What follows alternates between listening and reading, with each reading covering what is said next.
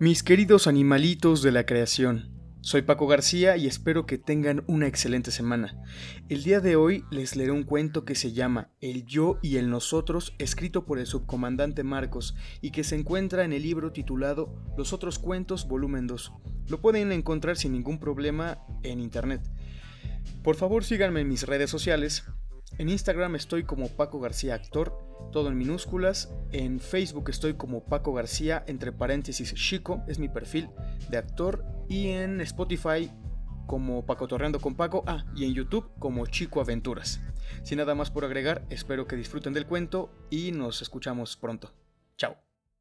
El yo y el nosotros. Según nuestra tradición cultural, el mundo fue creado por varios dioses unos dioses muy bailadores, muy reventadores también decimos, que no lo hicieron cabal.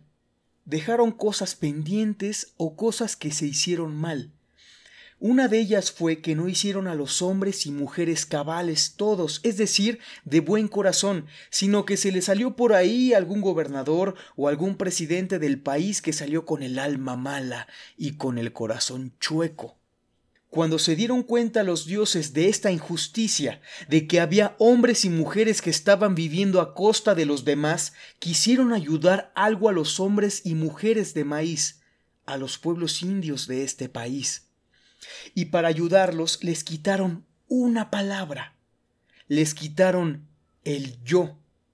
En los pueblos indígenas, en los de raíces mayas y en muchos pueblos de este país, la palabra yo no existe. En su lugar se usa el nosotros. En nuestras lenguas mayas es el tic. Esa terminación de tic que menciona al colectivo o a la colectividad se repite una y otra vez y no aparece por ningún lado el yo. Nosotros no tememos morir luchando, decimos nosotros. Nunca hablamos en singular. El tic que se repite una y otra vez en nuestras lenguas viene a ser como el tic-tac de ese reloj que nosotros queremos llegar, para ser parte de este país sin ser una vergüenza para él, una afrenta o un motivo de burla o de limosna.